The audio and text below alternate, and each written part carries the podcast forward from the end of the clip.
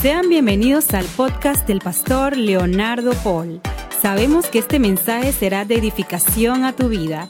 Te invitamos a que lo compartas en tus redes sociales y permitas que otros también sean bendecidos. Hay una presencia especial de Dios en esta casa. ¿Cuántos la sienten? ¿Cuántos sienten la presencia de Dios en ese lugar?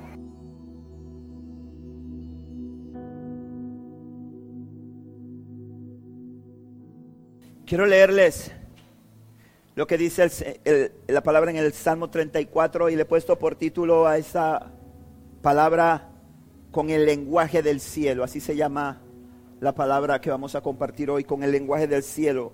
Vamos a leer el Salmo 34 y vamos a estar leyendo el versículo 1 al versículo 10. Dice la palabra de Dios de la siguiente manera. Alabaré al Señor en todo tiempo. A cada momento pronunciaré sus alabanzas. Solo en el Señor me jactaré de todos, que todos los indefensos cobren ánimo. Vengan, hablemos de las grandezas del Señor, exaltemos juntos su nombre. Oré al Señor y Él me respondió. Me libró de todos mis temores. Los que buscan su ayuda estarán radiantes de alegría. Ninguna sombra de vergüenza les oscurecerá el rostro. En mi desesperación oré y el Señor me escuchó. Me salvó de todas mis dificultades pues el ángel del Señor es un guardián, rodea y defiende a todos los que le temen. Prueben y vean que el Señor es bueno. Qué alegría para los que se refugian en Él. Teman al Señor ustedes los de su pueblo santo, pues los que le temen tendrán todo lo que necesitan. Hasta los leones jóvenes y fuertes a veces pasan hambre, pero los que confían en el Señor no les faltará ningún bien. Quiero que repita el 10 conmigo en voz alta y dice, hasta los leones jóvenes y fuertes a veces pasan hambre, pero los que confían en el Señor no les faltará ningún bien. Gracias te damos, Dios. Con el lenguaje del cielo le he puesto por título, gracias mi hermano, le he puesto por título esta palabra.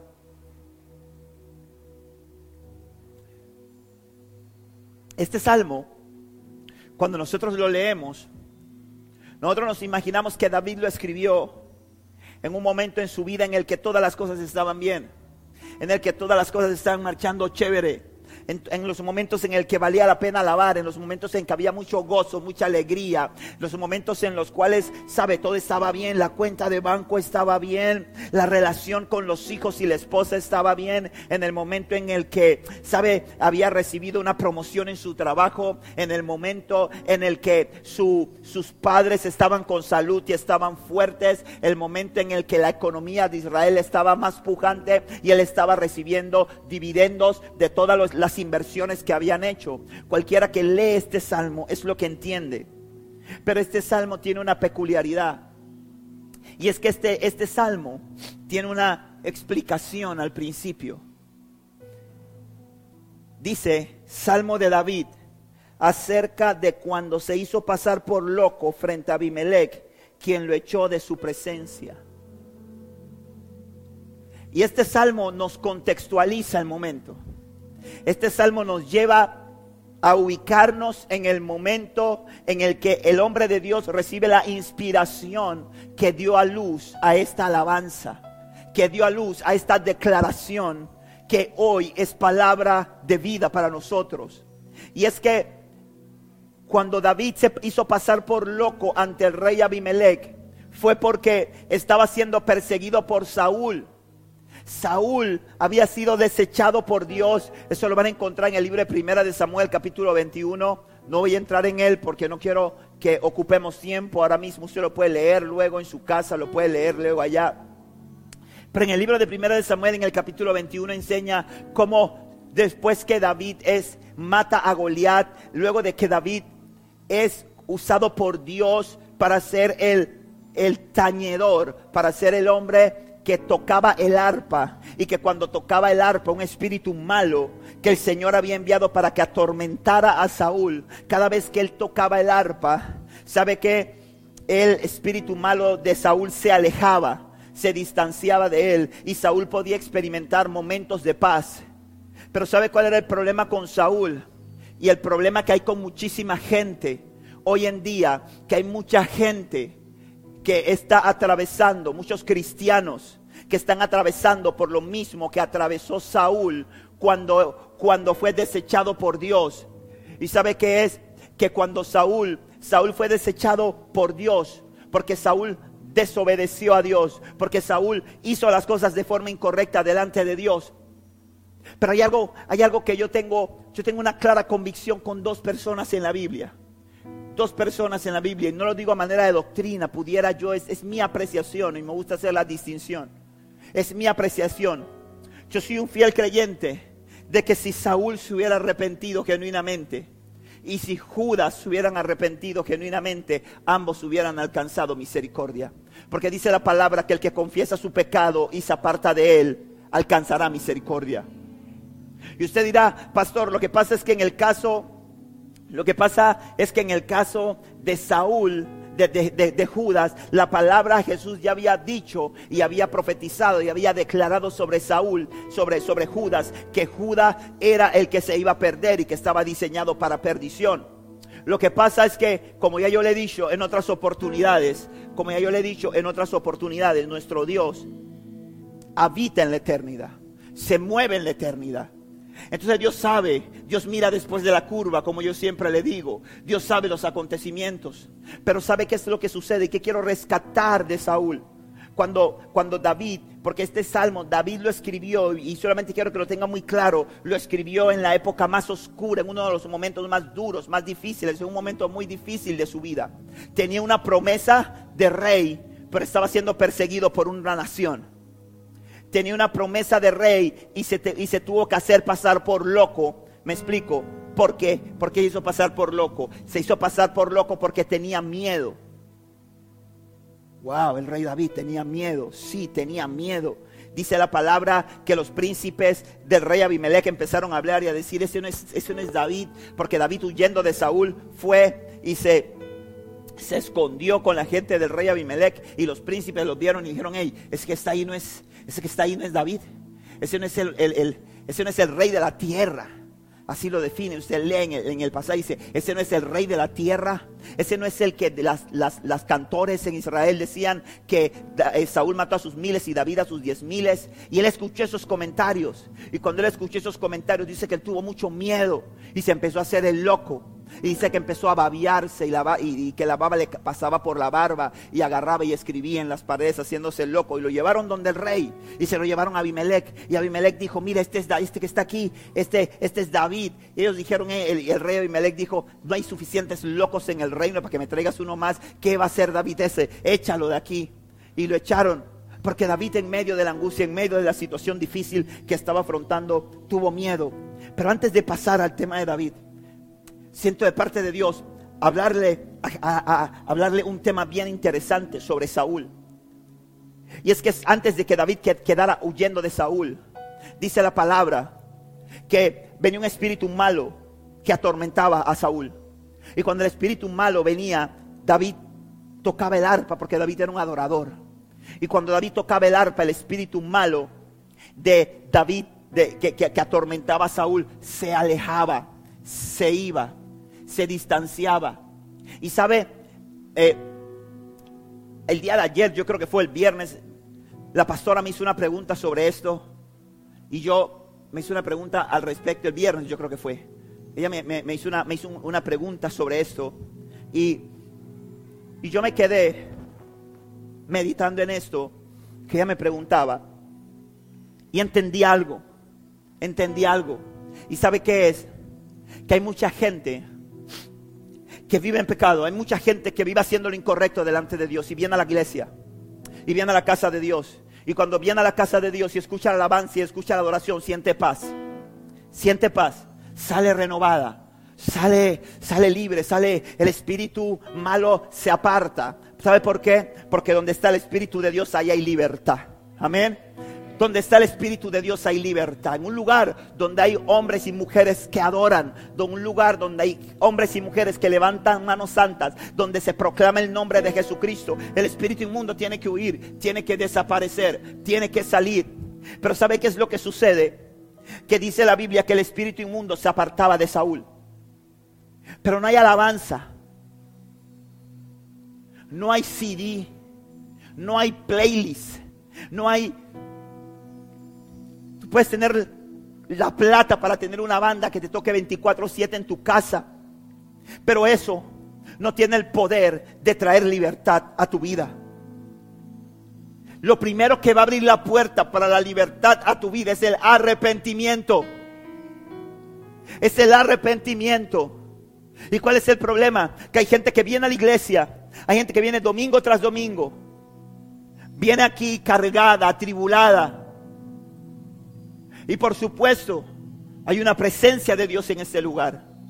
Está la gloria de Dios en ese lugar. Y los demonios y sienten y piensan que ese espíritu que te atormenta, que, ese, que esa atadura te dejó, te liberó y se huye, al fin me siento libre. Pero ¿sabes lo que pasa? Que el demonio te está esperando en el lobby. Si tú no te arrepientes, el demonio te está esperando en el lobby. Y cuando tú cruzas la puerta, se va detrás de ti. Y al poco tiempo vuelve a atormentarte. Y llega llegas a un punto en el que ya ni la alabanza tiene efecto, como pasaba con Saúl. David iba donde Saúl, cuando Saúl estaba atormentado y estaba como loco, lo mandaban a buscar. David llegaba, tocaba el arpa, empezaba a adorar, empezaba a adorar, se empezaba a calmar, se empezaba a calmar. Pero ¿sabe qué es lo que pasa? Es como los antibióticos, ¿verdad? Los antibióticos tienen un tiempo de efecto. El virus, cuando el antibiótico viene al cuerpo, el virus empieza, ¿qué cosa? Se siente debilitado. Pero hay virus que después de un tiempo crean resistencia al antibiótico, ¿verdad? Por eso es que una persona cuando tiene una infección no la pueden tratar por mucho tiempo con el mismo antibiótico. ¿Por qué? Porque el cuerpo crea resistencia. El, el virus crea resistencia. El virus aprende. Por eso es que todos los años hay una vacuna influenza. Por eso es que todos los años van a tener que hacer una vacuna del COVID.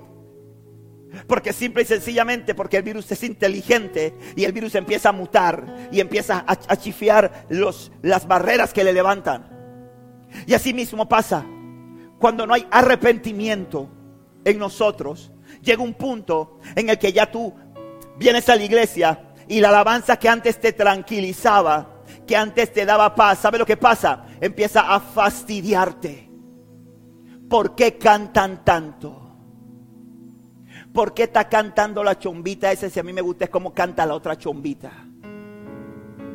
¿Por qué hoy no está cantando fulanito? ¿Por qué el culto se está demorando tanto? Empiezas a llegar a la iglesia y no sientes nada. Te la pasas mirando el reloj para ver cuándo se acaba la reunión. Y dirás, no es que ya Dios no me ama, es que ya no siento nada ahí, es que en esa iglesia está el problema. El problema no está en la iglesia, hermano. El problema no está en el Señor. El problema no está ni en el demonio que te está atormentando. El problema está en ti que no te arrepientes. Dice la palabra del Señor, hey, vengan a mí los que están trabajados y cargados, que yo les voy a hacer descansar. Dice el Señor, hey, pon tu yugo, tu carga sobre mí, yo te voy a dar descanso. Yo voy a quitar la carga, yo voy a quitar el yugo. El Señor, te, escúchame esto, el Señor te llamó para libertad. El Señor te llamó para que como cristiano, como cristiana, disfrutes de una vida libre, de una vida plena de una vida de realización, de una vida de gozo. Las circunstancias no pueden determinar quién soy yo. Repito, las circunstancias no pueden determinar quién soy yo. Porque yo soy un hijo de Dios, comprado a precio de sangre. Yo no fui comprado por cualquier cosa. Yo fui comprado, tú fuiste comprado a precio de sangre. No fuimos comprados por cualquier cosa. Y sabe algo, hermano,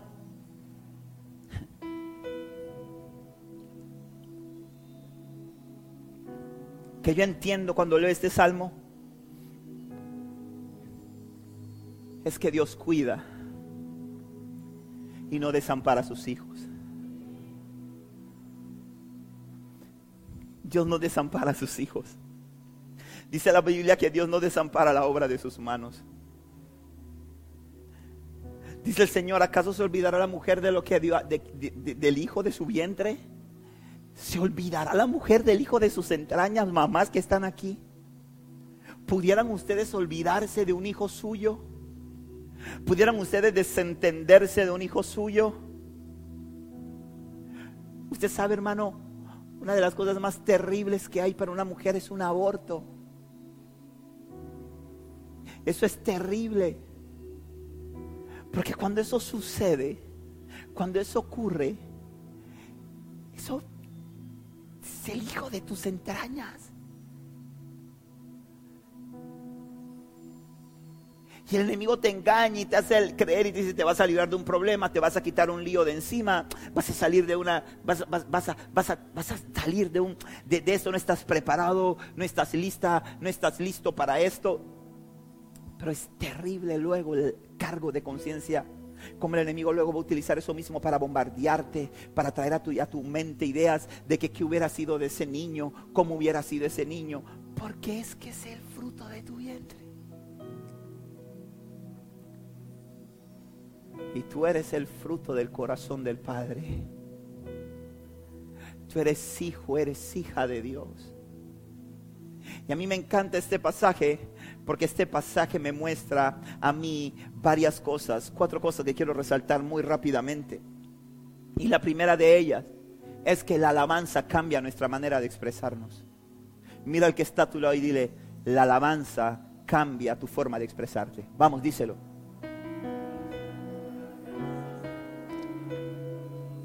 Mire lo que dice el versículo 3. Dice, el versículo 3 dice, vengan, hablemos de las grandezas del Señor, exaltemos, exaltemos juntos su nombre. Decía él en el versículo 1, alabaré al Señor en todo tiempo, a cada momento pronunciaré su alabanza. Está hablando un hombre que está siendo perseguido. Está hablando un hombre al que las cosas no le están saliendo bien no le están saliendo de acuerdo a los planes. Hey, no es que no es que David estaba salado. No es que David empezó mal. No, David estaba bien. David era pastor de ovejas cool en el desierto. Tenía su tenía su su su ¿cómo se llama eso? Su fans club. Las ovejas eran su fans club. Las estrellas escuchaban sus adoraciones en la noche. No había oso que viniera. No había lobo que pudiera venir a atacar, a coger una oveja. Estaba tranquilo. Y de repente empieza a ser promovido. Empieza a ser bendecido. Empieza a hacer las cosas, empiezan a salir bien, empiezan a caminar bien. Parece que, parece que Dios se acordó de mí. Parece que las cosas se arreglaron. El hombre empieza, de repente va y ¡pum! La piedra Goliat se acabó Goliat. El hombre cuando Saúl le da su, su, le dice, cuando dice voy a pelear con Goliat, Saúl le dice ponte mi armadura, se la pone y dice no, yo no puedo con esto, yo no, yo, yo no, esto pesa mucho, yo no sé usarlo. Agarra cinco piedras, su onda y va para allá y agarra a Goliat, pum, lo mata. Y luego de esto el hombre empieza a entrenarse, empieza, empieza a convertirse, se esfuerza por ser mejor y se convierte en tremendo guerrero. Se convierte en un soldado de tanta excelencia que pasan dos cosas. Primero, primero, el rey lo hace su escudero. Eso no es cualquier cosa. El escudero era el guardaespaldas personal del rey. El escudero era el hombre que llevaba el escudo, pero era el hombre que ponía su vida por el rey. Y si tú eres rey, tú no vas a tener a cualquier chichipati para que te cuide. Y si tú eres un rey como Saúl, que no está viendo las cosas espirituales, sino que la está viendo desde el plano carnal, porque ya Saúl no veía nada espiritual. Saúl había perdido la brújula, se la había dañado, se le había descompuesto la brújula y él veía todo carnal. Así que yo no creo que David y que Saúl dijo, hey, ese man usa el biombo como nadie. Así que yo quiero que yo quiero que ese sea mi escudero. No. Lo que pasa es que David empieza a esforzarse por ser mejor. Y Dios empieza a promoverlo. Porque Dios promueve el esfuerzo de sus hijos. Amén. Dios promueve el esfuerzo de sus hijos. Y David empieza, luego de esto Dios lo pone en una posición de eminencia dentro del ejército. Y le da una posición de autoridad. Le pone todo un escuadrón a su control. Y cada vez que salía a la guerra ganaba, vencía. Era, el que, era, al punto tal de que la gente empieza a tener tanta simpatía y empieza a tener tanta carisma que la gente empieza a escribir canciones sobre él. Y se empiezan a cantar canciones que dice, canciones que decían, Saúl mató a sus miles y David a sus diez miles. Saúl mató a sus miles y David a sus diez miles. Eso no le gustó a Saúl, lo empezó a enloquecer más. Y recuerda algo, ya David tenía promesa de Dios. ¿Cuánta gente con promesa de Dios hay en este lugar? Ya David tenía promesa de Dios. Ya Dios había dicho cosas que iba a hacer de él, que iba a hacer con él. Habían derramado el cuerno de aceite sobre él. Lo más probable es que Samuel tuvo una conversación con él que la Biblia no nos revela, que la palabra no nos enseña, pero que tal vez lo muy probablemente recibió una palabra que lo motivó. Y de pronto todo empieza, todo pareciera que va bien, que va marchando chévere, que los planes se están cumpliendo, que todo se está logrando. Dios está cumpliendo sus promesas. Y de repente todo hace un giro de 180 grados. De repente las cosas empiezan a salir mal. De repente las cosas empiezan a marchar de manera incorrecta. De repente el hombre que era querido y amado empieza a ser perseguido empieza a ser buscado, su cabeza tiene precio. Al punto que tiene que hacerse pasar por loco para poder salvarse. Viene con una depresión terrible. Viene con una depresión terrible por una mentira.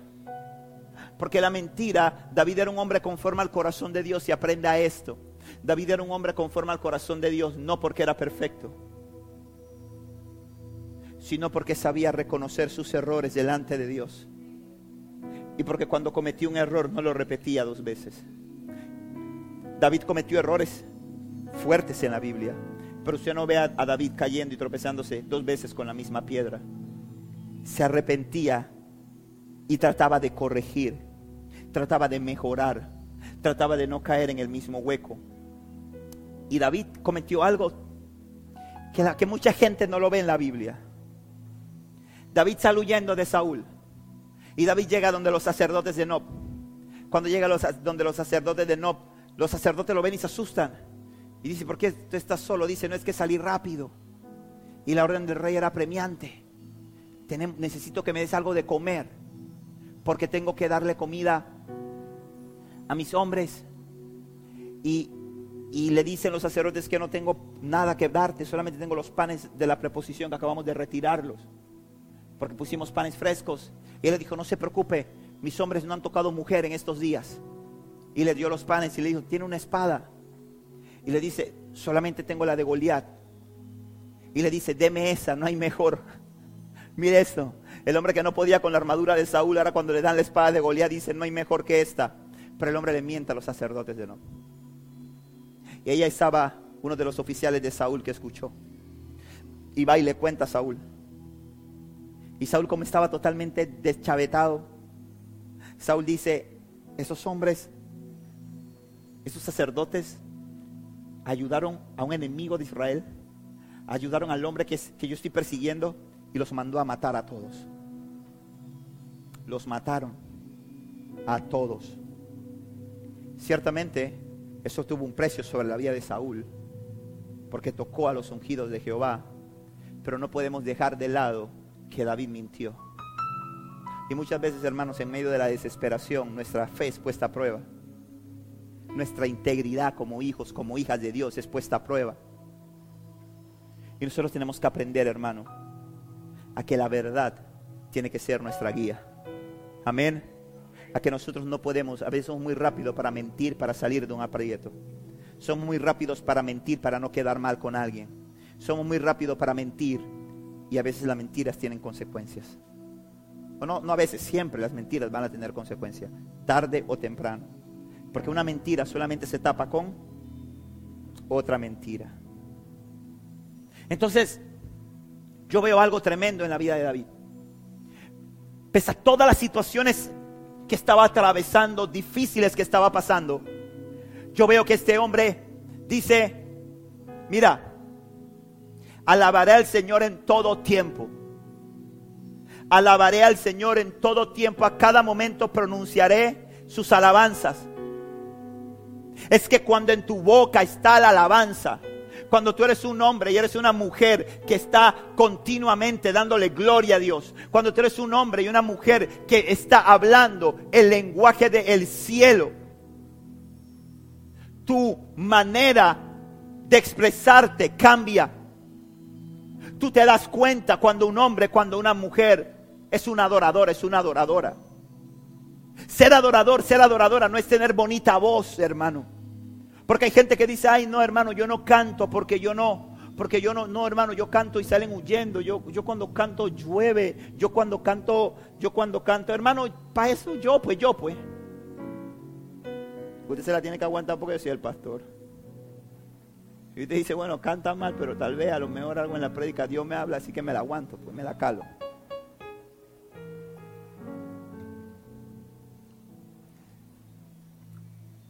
Estoy día hablando con los músicos, dice madre, dice, no pastor, pero la última vez se está entrando en el tono. Digo, ay, tan linda. Dando palabra de aliento, gloria a Dios.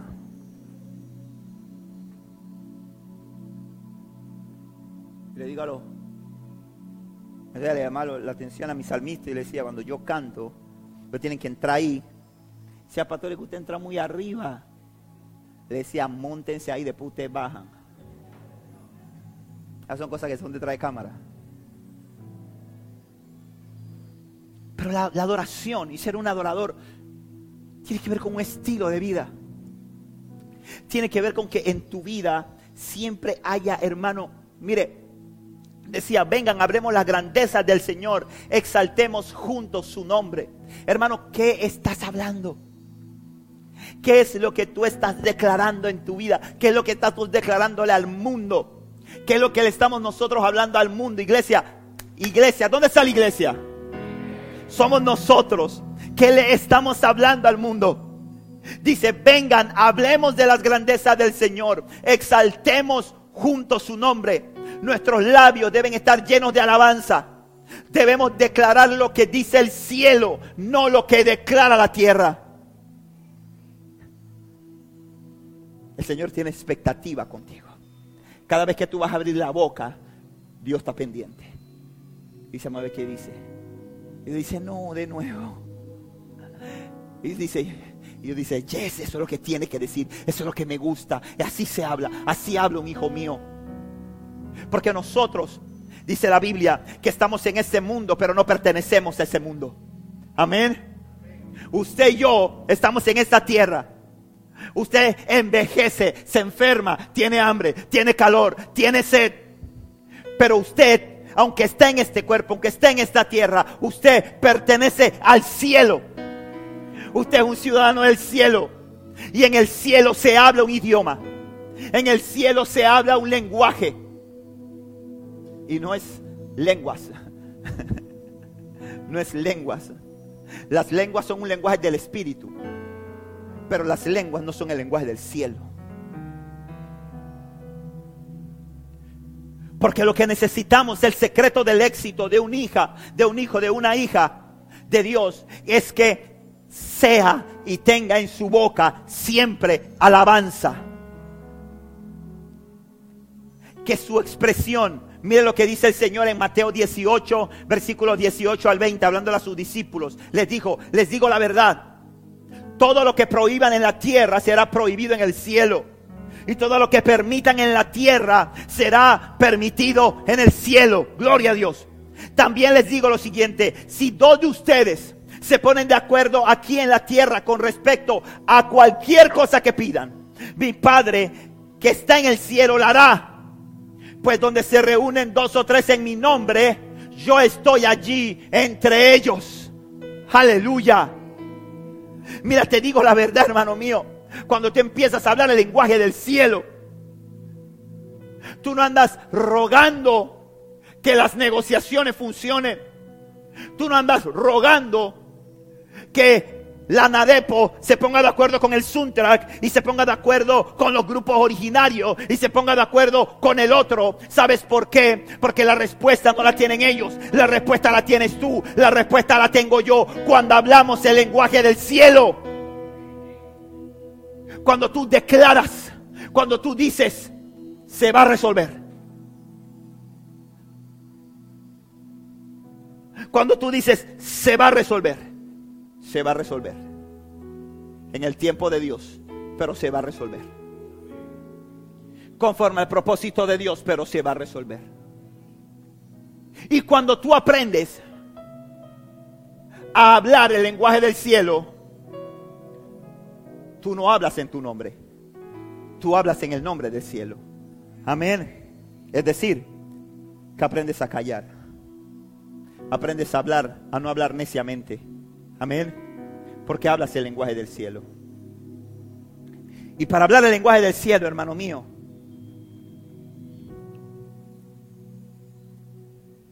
porque si hay algo que Dios quiere consolidar en esa iglesia, es un cuerpo que habla el lenguaje del cielo. Pero eso se logra cuando nos constituimos en adoradores. Cuando nos constituimos en gente que aprende a darle gracias a Dios en todo. Dice el Señor, dad gracias a Dios en todo. Dad gracias a Dios en todo. A veces nos cansamos de lo mismo. Arroz con sardina de nuevo.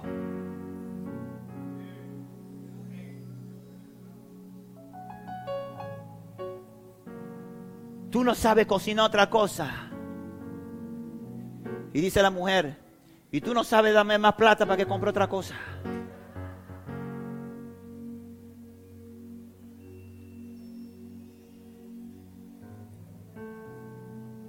Arepa, de nuevo. Dicen los venezolanos, yes. Yo tengo años conociéndolos ya. Tengo buenos amigos y todavía no entiendo. ¿Cómo pueden comer todos los días arepa? Y cuando, y cuando la ven, cuando la ven, o sea, cuando está en el plato, cuando está en el plato, es como que, mi amor, hiciste arepa, mami. Te amo, hiciste arepa. Hermano, pero si ayer le hizo arepa. Y en la noche cuando llegan a dormir dice, papi, no sé qué cocina mañana, ¿qué cocino? Lo mira y dice, mami, ¿por qué no? ¿Por qué no te hace como una arepita para ver mañana? Increíble. Increíble. Pero eso no es para los venezolanos, ese es para los panameños. Lenteja de nuevo.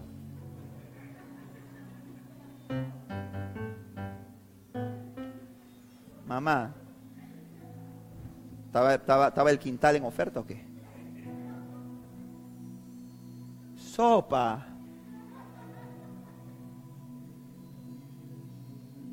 Cambia el lenguaje. Gracias Señor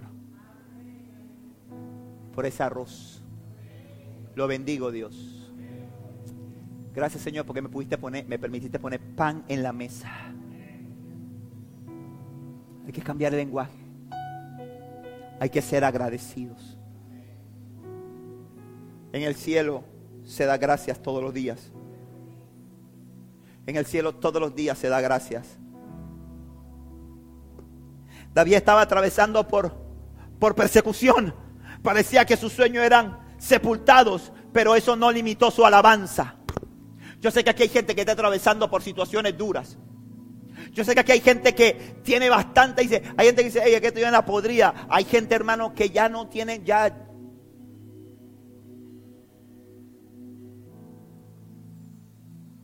Esto es como Cerro Patacón. No veo cuándo salgo de esta. Empieza a darle gloria a Dios. Empieza a agradecerle a Dios. por cada proceso, por cada momento, por cada prueba, porque te están haciendo fuerte, porque Dios te está preparando para algo glorioso. Cambia el lenguaje. Cambia el lenguaje, hermano. No te estoy hablando de lenguaje positivo, no te estoy hablando de lenguaje positivo, te estoy hablando de ser agradecido. Te te estoy hablando de darle gracias a Dios. Porque cuando tú crees que estás mal, hay muchos que están peor que tú. Porque hermano, te voy a decir algo. La noche está avanzada, dice la palabra. La noche está avanzada y se acerca el día, dice la palabra. Dice la palabra, la noche está avanzada y se acerca el día. Desechemos las obras inmundas de la carne, hermano, y empecemos a declarar lo que el cielo quiere que nosotros declaremos. Cuando tú hablas el lenguaje del cielo, tu expresión cambia. Dos, la alabanza y la adoración echa fuera el temor.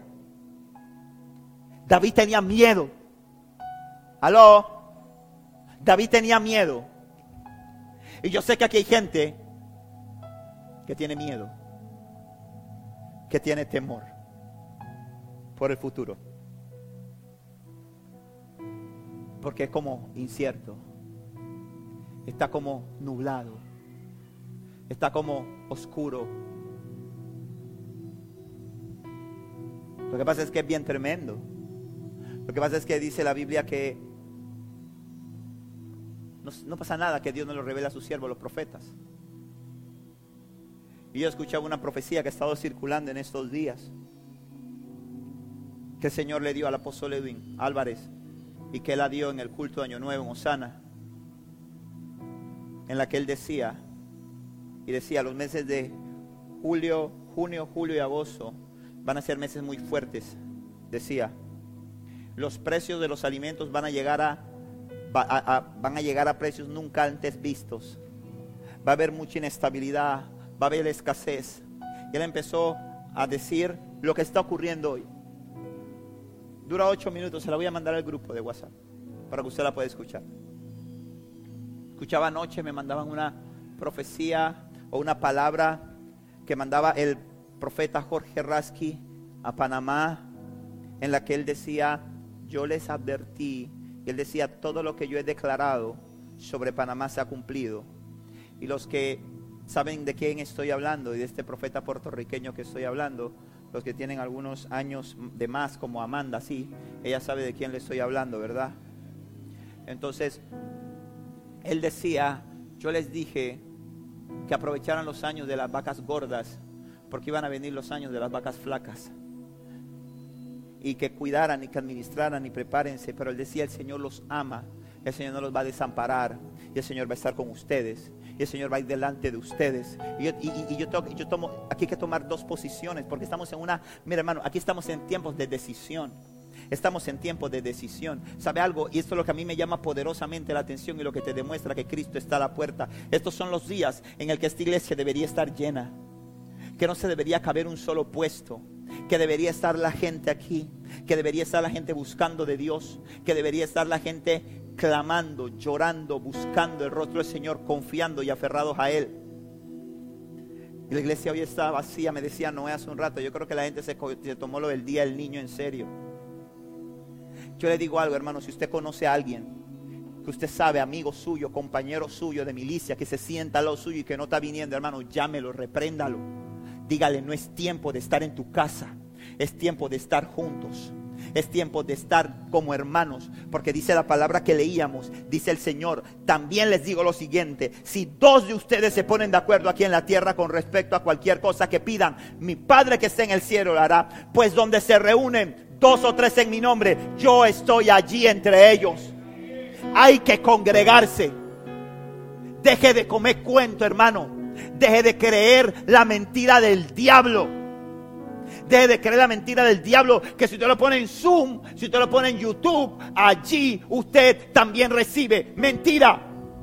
Mentira, porque usted mira 15 minutos de la predica y usted mira 25 minutos de WhatsApp, o de Instagram, o de TikTok, o de algo. O usted está escuchando la predica y usted va a, ver si no se está quemando el arroz.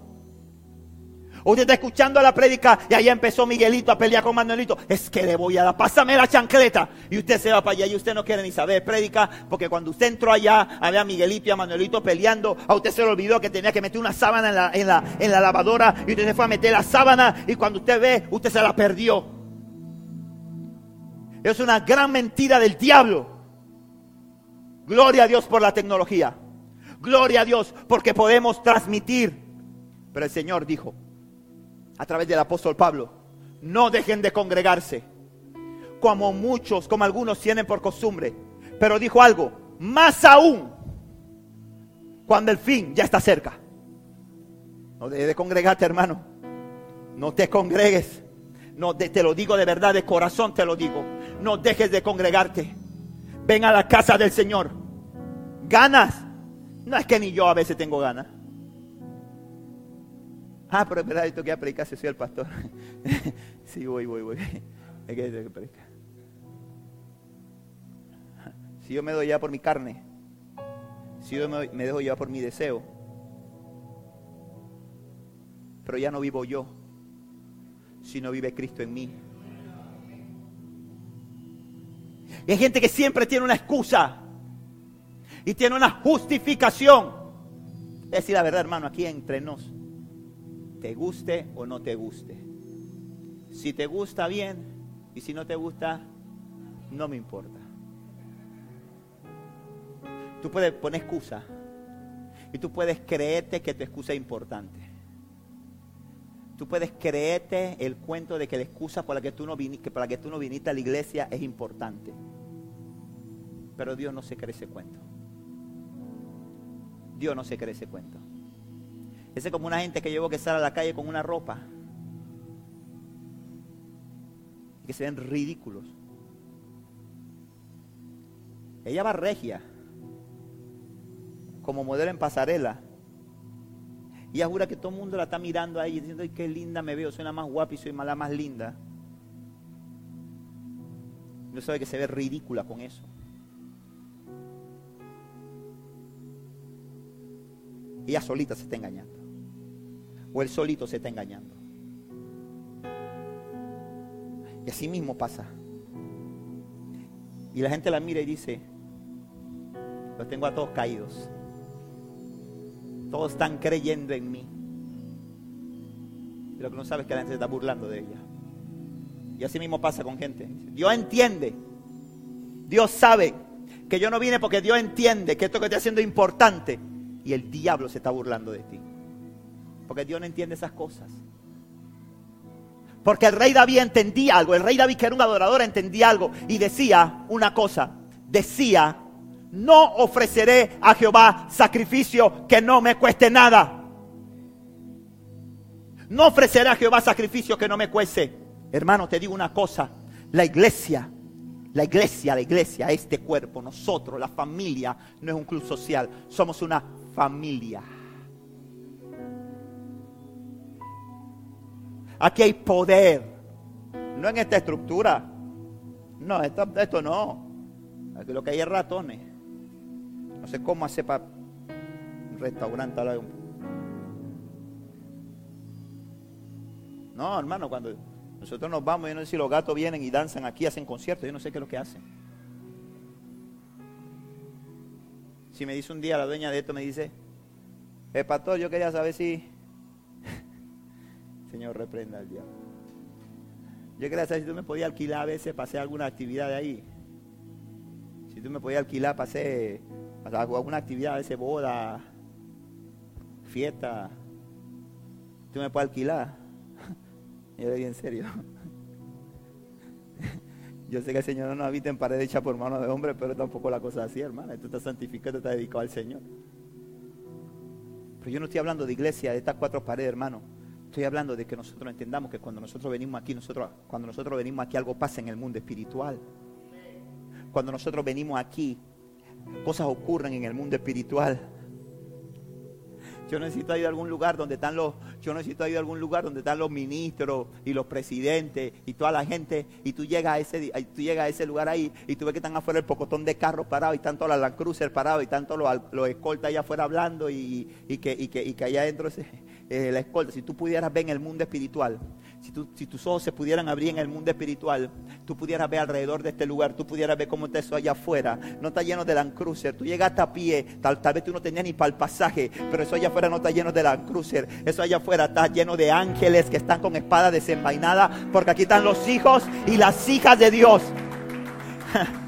Y cuando tú sales de aquí, cuando tú te vas de aquí, esos ángeles no se quedan aquí. Esos ángeles van contigo, guardándote, cuidándote, protegiéndote, porque Dios no desampara a sus hijos.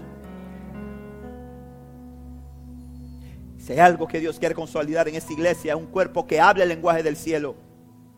Pero eso se logra cuando nos constituimos en oradores, en adoradores, en gente que aprende a darle gracias a Dios en todo tiempo.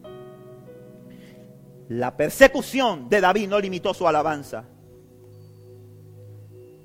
Dice el versículo 4, oré al Señor y Él me respondió y me libró de todos mis temores. Es importante que aprendamos que en tiempo de angustia, desánimo y desesperación, la respuesta se encuentra en Dios, quien quiere librarte del temor. Dios quiere librarte del temor. Dios quiere librarte del miedo. Pero ¿qué fue lo que hizo David en medio del temor, en medio del miedo? Léalo. Primera de Samuel, léalo. Dice que tenía miedo. ¿Y qué hizo él? Oró. Oró. En medio del desánimo, ora. En medio de la angustia, alaba. Hermano mío, porque tenemos que entender eso. El temor limita nuestra capacidad de razonar de manera correcta. Y por lo general, cuando decidimos bajo el temor, cuando decidimos bajo el miedo, no tomamos las mejores decisiones. ¿Alguno lo ha pasado? ¿Alguno lo ha pasado? Que cuando decide bajo miedo, bajo temor, no toma las mejores decisiones. Yo me acuerdo, el día que mi, mi sobrino me llamó y me dio que mi papá estaba malo y que habían llamado, la primera vez que lo hospitalizaron, lo hospitalizaron dos veces solamente. En mis 43 años, 42, 43 años de vida que tenía en ese tiempo, en ese tiempo. No sea así. Eh, mi papá nada más lo hospitalizaron dos veces y fue un tiempo corto y después la segunda. Pero yo recuerdo que yo iba en el carro y cuando me dijeron que a mi papá habían llamado una ambulancia para llevárselo al hospital, yo recuerdo que yo, cuando estaba hablando con mi sobrino, se me enredaba la lengua. Y, y, no, no, no, no ordenaba las ideas en mi mente para poder hablar con él. Fue una reacción del cuerpo. Fue una reacción que no pude controlar en el momento. Y yo recuerdo que yo iba manejando hacia un lugar y cuando hice así, iba hacia otro y no iba hacia el lugar al que yo había dicho en mi mente que iba. Y yo tuve que detener el auto y orar. Y decirle, Señor, someto toda ansiedad a ti. Someto todo temor a ti. Y puff, vino el control del Señor. Porque en la vida van a haber situaciones que nos van a traer temor. Que nos van a generar miedo y yo soy el primero en decirle que a mí me pasó. Pero la oración, oré al Señor y Él me respondió. Porque Dios responde la oración. Hermano, Dios responde la oración. Hay quienes han dejado de orar porque dice, es que Dios no me responde. El problema es que nosotros queremos que Dios responda cuando nosotros queremos. Y no entendemos que desde el momento que un hijo de Dios ora, hay una respuesta del cielo. Desde el momento que tú oras, hay una respuesta que se empieza a generar en el cielo. Desde el momento que tú presentaste tu oración, tu clamor, tu ruego delante del Señor, hay una oración, hay una respuesta del cielo. ¿Y sabes cuál es el primer, cuál es el primer la primera evidencia. ¿Cuál es la primera evidencia de que la respuesta se empezó a producir en el cielo? Que Dios trae paz al corazón. Y Dios trae seguridad. El problema está en que no perseveramos. Y permitimos que el temor venga nuevamente a arrestarnos. Amén. Hermano, yo no sé si a usted le pasa, hermano. Pero cuando yo estoy pasando por situaciones difíciles, yo oro a Dios. Yo oro y Dios me trae seguridad. Y yo he dicho, mmm, hay respuesta del cielo. Hay respuesta. No lo veo, no la veo. Al día siguiente la noticia viene y es peor. Pero yo tengo, yo me agarro de la promesa. Yo me agarro de la seguridad. De que digo, mm, hay una respuesta, se generó en el cielo. Hay lucha, hay lucha. En el libro de Daniel dice que el Señor le dijo a Daniel, tan pronto oraste, se mandó la respuesta. Pero había oposición. Pero había oposición. Es que la oración echa fuera el temor. Y cuando no tenemos temor, entonces tomamos buenas decisiones. Amén. Empezamos a tomar buenas decisiones. Hay una tercera cosa y dice que la alabanza trae alegría en medio de la angustia. Dice en el versículo 5, el versículo 5 dice, los que buscan su ayuda estarán radiantes de alegría. ¡Uh! Ninguna sombra de vergüenza les oscurecerá el rostro. Los que buscan su ayuda estarán radiantes de alegría.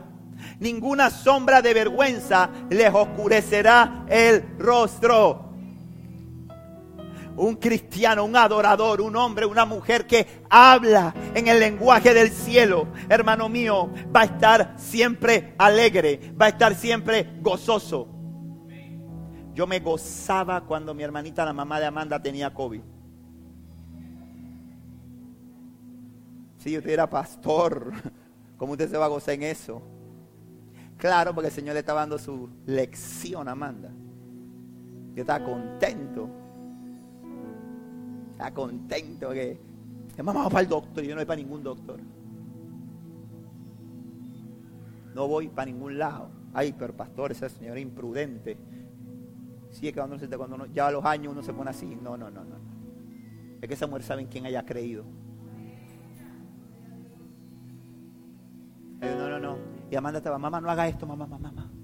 Mamá, y me decía, me decía, pastor, yo no sé, mi mamá, yo no sé, ella no hace caso. Le he dicho que no, no hace caso. Es que, es que decía, no es que ese COVID no puede con ella. Y ella está clara que si se muere porque le tocaba y porque ya el Señor, ya el Señor la quería allá arriba. es porque el Señor ya la quería allá arriba.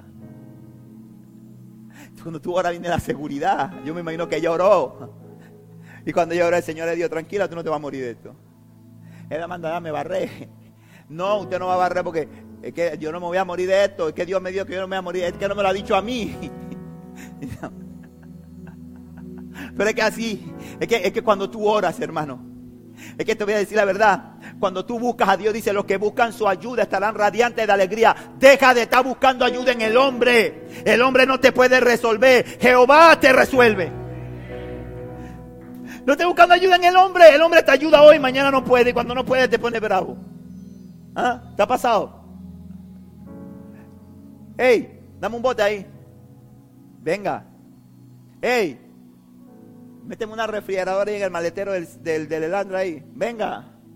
Hey, Chuso, y necesitas un manda. Hoy no puedo. Ah, está bien, hermano. Está bien, no ha pasado nada. Tranquilo. Gracias.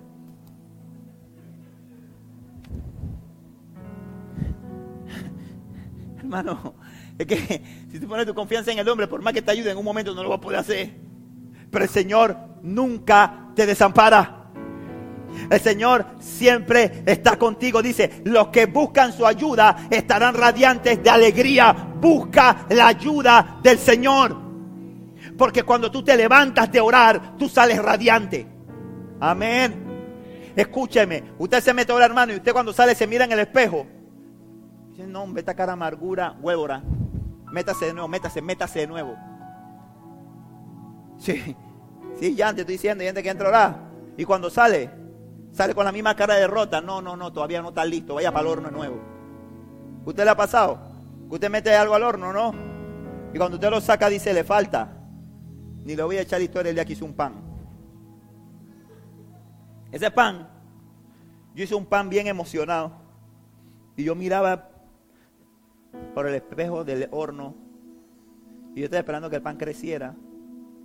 Yo decía, pero este pan no crece. Esto no crece, ¿no? Voy y vengo. Y vi regresa y decía, no está creciendo, algo raro está pasando aquí, hermano. Yo miraba el tiempo y decía, no, esto ya tiene que estar listo ya. Voy a sacarlo y voy a meterle un palillo para ver si cuando sale el palillo quiere decir que ya está listo. Fui a meter el palillo y le dije a Damiana, mi amor, pásame el drill, por favor. Hermano, el pan no se podía comer, pero yo le dije a Damiana, mira, mami, yo voy a poner este pan aquí atrás cuando yo no estoy.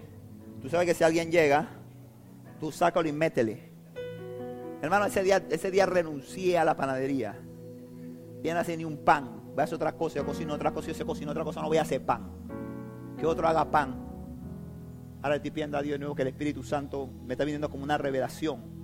Así que en cualquier momento hago un pan. Pero es que ahora no como pan, como ahora no como pan. No coma pan, hermano. Mi viejo yo era fruto del pan. Pan. Hermano, mire, le voy a decir algo. Si algo que produce el alabanza, algo que produce el alabanza en nuestra vida, escuche, escuche lo que le voy a decir de parte de Dios. Si hay algo que hace la alabanza en nuestra vida, es que refuerza nuestra identidad como hijo de Dios. Vivimos continuamente, escuche esto, luchando contra la sombra de la vergüenza de un pasado oscuro. Continuamente. No importa el hombre de Dios que usted conozca.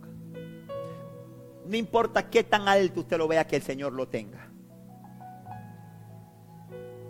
Ese hombre, esa mujer que Dios usa, que Dios se manifiesta en él a través de dones, que, usted lo ve lleno de gozo, que usted lo ve lleno de alegría, que usted lo ve, que usted lo ve que, que ama a Dios, que ama la presencia de Dios. Ese hombre, esa mujer, vive luchando continuamente con una sombra de vergüenza de un pasado oscuro. Pero aquellos que tienen en sus labios una alabanza a Dios, saben quiénes son y nos permitan que esas voces lo dominen. Pues como yo siempre le he dicho, Dios borra tu pecado. Dios borra tus rebeliones. Pero Satanás es especialista recordando de tu pasado. Mm, pero cuando en tu boca siempre hay una alabanza, cuando en tu boca siempre hay una alabanza, tú tienes claridad, tú tienes identidad, tú tienes identidad de hijo, tú tienes identidad. Cuando, cuando estás débil, cuando caíste, el diablo te dice, viste, te dije que eras un fracasado, te dije que eras un fornicario, te dije que eras un, un, mentiroso, te dije que eras un ávaro, te dije que eras un maltratador, te dije que eras un vicioso. Pero ¿sabes qué cosa pasa cuando en tu boca hay una alabanza? Cuando en tu boca hay una alabanza, hay una voz del cielo que te dice, he ahí mi hijo amado, he ahí mi hija amada. Hay una voz que habla más fuerte hablan más fuerte que el pasado que el enemigo te quiere decir. Y no importa lo que la gente que está alrededor esté diciendo, tú dices, yo soy un hijo de Dios, yo soy una hija de Dios. Pero cuando en tu boca no hay alabanza, cuando en tu boca lo que hay es queja, o cuando tu boca siempre está cerrada, simple y sencillamente, te vas a creer la mentira del diablo. Te vas a creer la mentira del diablo. Los que buscan su ayuda estarán radiantes de alegría. Ninguna sombra de vergüenza les oscurecerá el rostro. ¿Dónde va la sombra? ¿Dónde va la sombra? ¿Ah? ¿La sombra dónde va? La sombra va atrás. Mira ahí, ve. Ahí está la sombra. Sí, yo soy negro, pero yo no soy la sombra. La sombra es esa.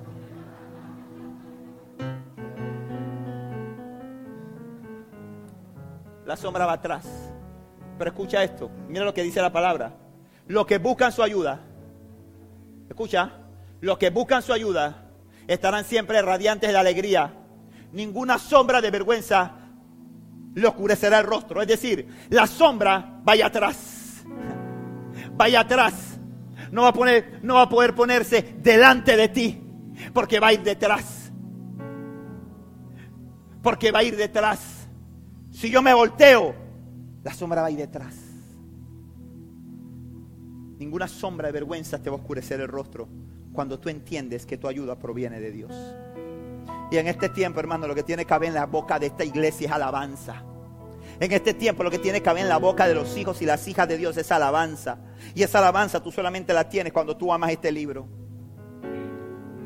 Cuando tú estás comiendo este libro. Si tú no estás comiendo este libro, hermano, tú estás mal.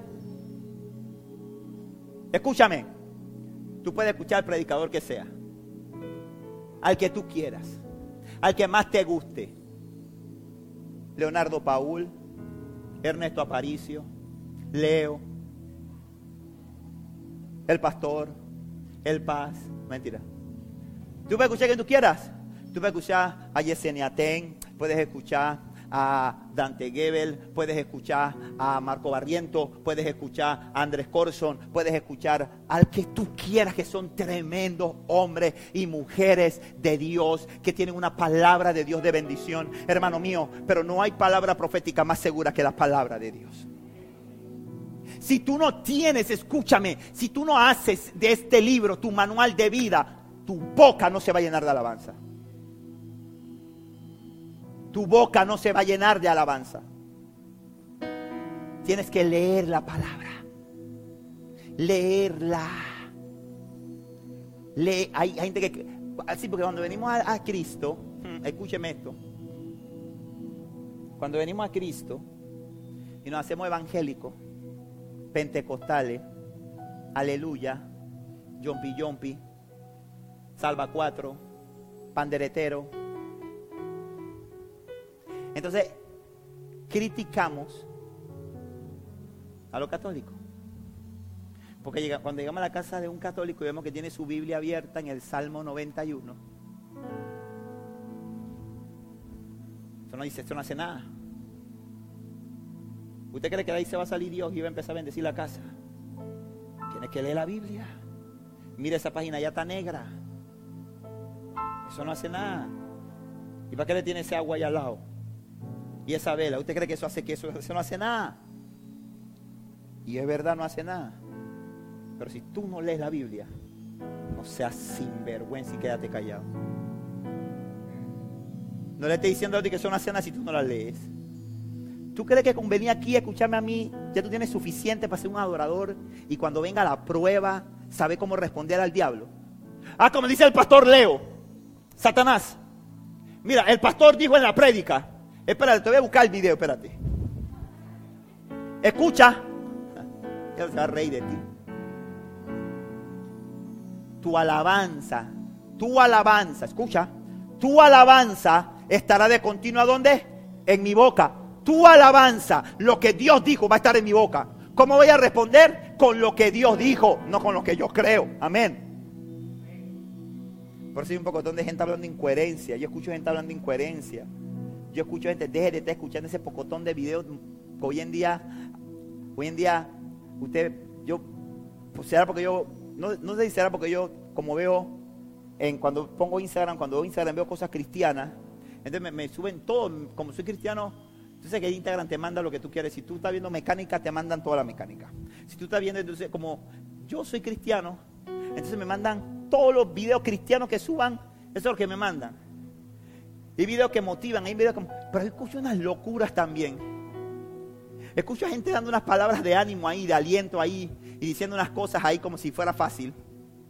Diciéndole a la gente como que, como que esto fuera una varita mágica, como que Cristo es como el amuleto de la buena suerte no importa cómo tú estés viviendo, no importa si tú pecas, no importa, Dios te ama y Dios te va a bendecir, Dios te va a bendecir. Hermano, y, yo escucho eso y déjate escuchando esos videos, hermano. Si lo sube el pastor, escúchelo. Si lo sube un hermano que usted ve que es probado y usted sabe quién es, escúchelo. Si lo sube Rosemary, que usted sabe, la conoce, usted dice, la conoce, hace buena arepa y toda la cosa, una mujer de Dios, la, la mamá del predicador que estaba aquí en antes escúchelo. Si lo sube una mujer, un hombre de Dios, escúchelo. Alguien que usted dice, escúchelo. Pero si lo, usted, y yo no digo que no todo, que esté mal que lo escuche, pero hermano, eso no es matemática, eso no es como que aquí hay que amar la palabra.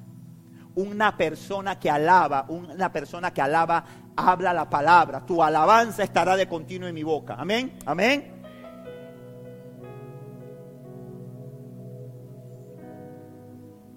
Y número cuatro, la alabanza trae alegría en medio de la angustia. Hermano, la palabra es el alimento del alma. No hay otra cosa que alimente tu alma más que la palabra de Dios. La palabra es el alimento del alma. Hay gente que dice, ay, sí, hermano, es que a mí me encanta escuchar la, música de Cristín de Clario. Porque cuando yo la escucho, me transporta. Uh, qué linda. Hasta que me siento como una paz, relajado. Qué lindo eso qué bonito. Cuando escucho, cuando escucho a Baraka, qué lindo. Eso me llena, me llena. Siento que toco el cielo. Un día vi a Jesús cantando esa canción. De verdad que esa canción de Santo Cordero yo la pongo en YouTube, como no la tienen grabada, yo la pongo ahí y siento una... Ay. Hermano, hay, uno, hay una balada del mundo. Buena también. Que se sentía enamorado. Que lo transportan, pero no lo transforman. Porque lo único que obra cambio y transformación en la vida de un hombre y una mujer es la palabra de Dios. Y ahora yo no le estoy diciendo que no escuche su música, porque yo escucho mi música. Y tampoco le estoy diciendo que escuche la balada mundana, hermano, porque no esté escuchando esa porquería, porque de una misma fuente no puede brotar agua dulce y agua, agua salada. en, en un mismo reino no pueden haber dos señores. Y se lo digo a esa gente que está aquí, que viene a la iglesia, que alaba al Señor, que canta al Señor, pero que también canta de Marc Anthony, y también le gusta cantar de Luis Miguel, y también le gusta cantar de Shakira, y también le gusta cantar de Ricky Martin, y también le gusta cantar del otro, porque dice, yo no soy religioso, yo no soy fanático. Usted no está siendo religioso, usted está siendo fanático. Perdóneme, yo se lo voy a decir, si usted está siendo del diablo. Usted, pastor, no habla así, me voy. Hermano, es que el Señor dice, el que no es conmigo, contra mí es. Y yo no te lo estoy diciendo a ti para que tú te pongas bravo conmigo. Yo prefiero que, es más, no, sí, ponte bravo conmigo. Y ponte bravo y vete para la casa y voy a hacer un estudio, voy allá, allá y le voy a demostrar a ese chombo que él está equivocado en lo que él está diciendo. Claro que sí, eso es lo que quiero que te pongas bravo. Y quiero que vayas y lo veas y lo busques.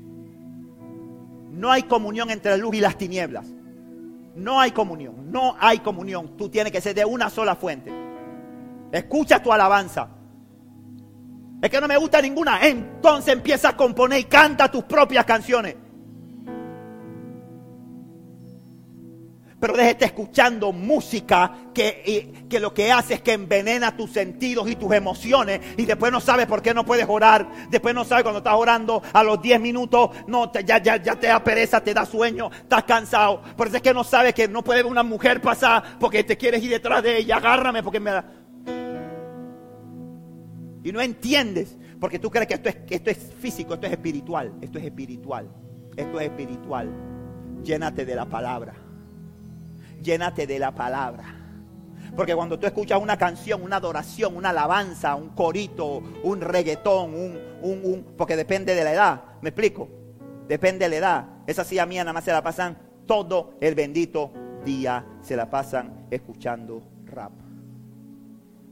Daniel Aaron hay un niño que se llama Harold Velázquez que canta rap cristiano y todo el día juntamente con Dylan, con Henderson, con Fares, como una pandilla. Entonces todo el, bueno, a Camila no le gusta y Camila quiere escuchar Tercer Cielo. Y yo digo, Camila, yo quisiera que escuchara más Harold Velázquez que Tercer Cielo, pero bueno, y vamos.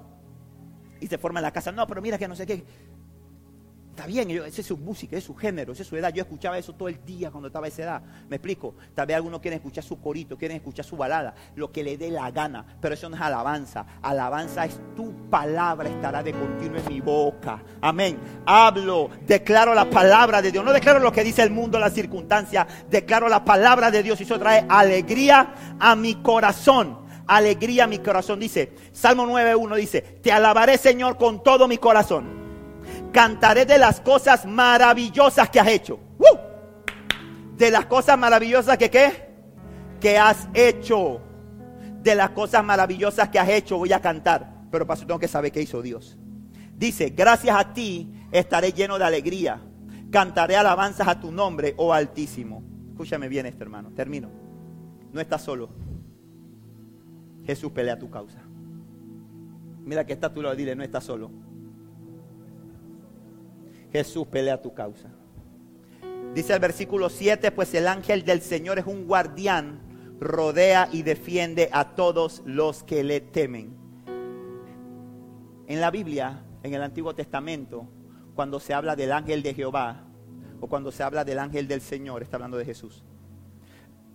Cuando habla de un ángel, cuando habla de un arcángel, está hablando. Pero en el Antiguo Testamento, cuando habla del ángel de Jehová o habla del ángel del Señor, está hablando de la persona de Cristo. Y el Señor está diciendo aquí, pues el ángel del Señor es un guardián. El Señor que dijo, Jesús que dijo, yo no los voy a dejar solos. ¿Qué dijo el Señor en Mateo 28, 20, la última parte? Y he aquí que yo estaré con ustedes todos los días hasta el fin del mundo. Tú no estás solo. El Señor pelea tus batallas. El versículo 10 dice, hasta los leones jóvenes y fuertes a veces pasan hambre, pero los que confían en el Señor no les hará falta de ningún bien. Cuando aprendes a alabar a Dios en todo tiempo, ¿sabes qué aprendes a descubrir? ¿Ah? ¿Sabes qué aprendes a descubrir, hermano? Que es un día a la vez. Diga conmigo, un día a la vez. Diga conmigo, un día a la vez. Vivimos en un sistema en el mundo en el que nos han enseñado que todo tiene que estar planificado, que todo tiene que estar preparado, presupuestado, organizado. Y eso es bueno, ¿ah? no me malentienda. No estoy enseñando desorden, ni estoy enseñando tampoco porque ella me está mirando a manda raro. Yo no estoy enseñando eso. Pero hay que aprender a vivir un día a la vez. Porque por más que te esfuerces, no le puedes añadir a tu cabeza una hebra de cabello. Si no, pregúntale a Miguel. No le puedes añadir un codo a tu estatura, dice la Biblia. Por eso, y hay dos pasajes que sustentan esto. El primero de ellos es Marco, Mateo 6:34, que ustedes conocen, que dice, así que no se preocupen por el mañana, porque el día de mañana traerá sus propias preocupaciones. Los problemas de hoy son suficientes por hoy. Hay un segundo pasaje que está en la oración modelo.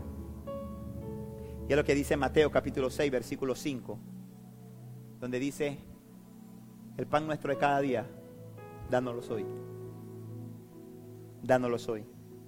¿Sabe cómo se llama eso, iglesia? Se llama dependencia.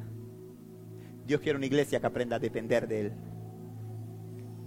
Depender de Él un día a la vez. Hay días en que hay abundancia y todo está planificado. Hay días que se rompe eso y que toca depender de Él. Un día a la vez. Él no te va a desamparar.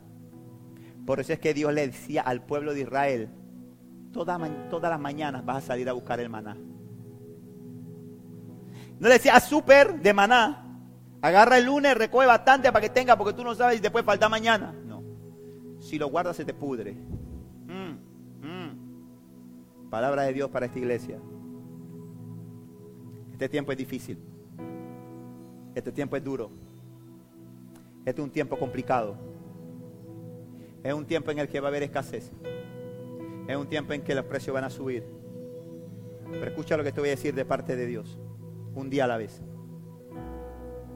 Escucha lo que te voy a decir de parte de Dios desde este altar hoy. No acapares, comparte. No guardes por si mañana no tienes, comparte con los que menos tienen. Porque escucha esto, Dios tiene tu provisión asegurada en el cielo. Este tiempo no ha tomado por sorpresa a Dios. Este tiempo nos ha tomado por sorpresa a nosotros, pero no a Dios. Dios tiene tu provisión en el cielo. Y una actitud de un adorador es que sabe vivir un día a la vez. Ponte de pie, iglesia. Esperamos que este mensaje haya llegado a tu corazón. Recuerda, suscríbete y síguenos.